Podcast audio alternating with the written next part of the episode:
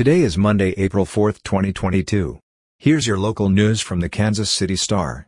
It will be cloudy today in Kansas City with a high of 62 degrees.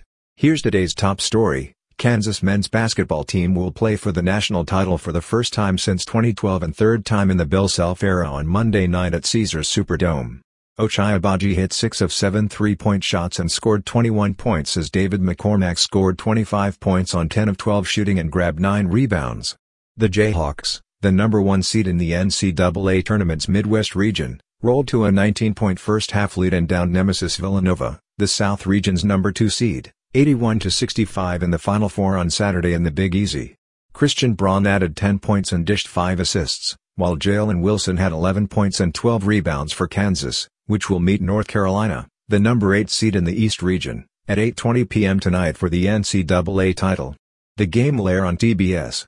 KU last played for the crown in 2012, losing to Kentucky 67-59 in New Orleans.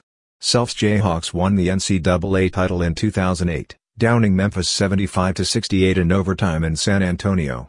In politics, a bill banning transgender athletes from participating in women's sports from kindergarten through college is once again headed to Kansas Governor Laura Kelly's desk without a veto-proof majority.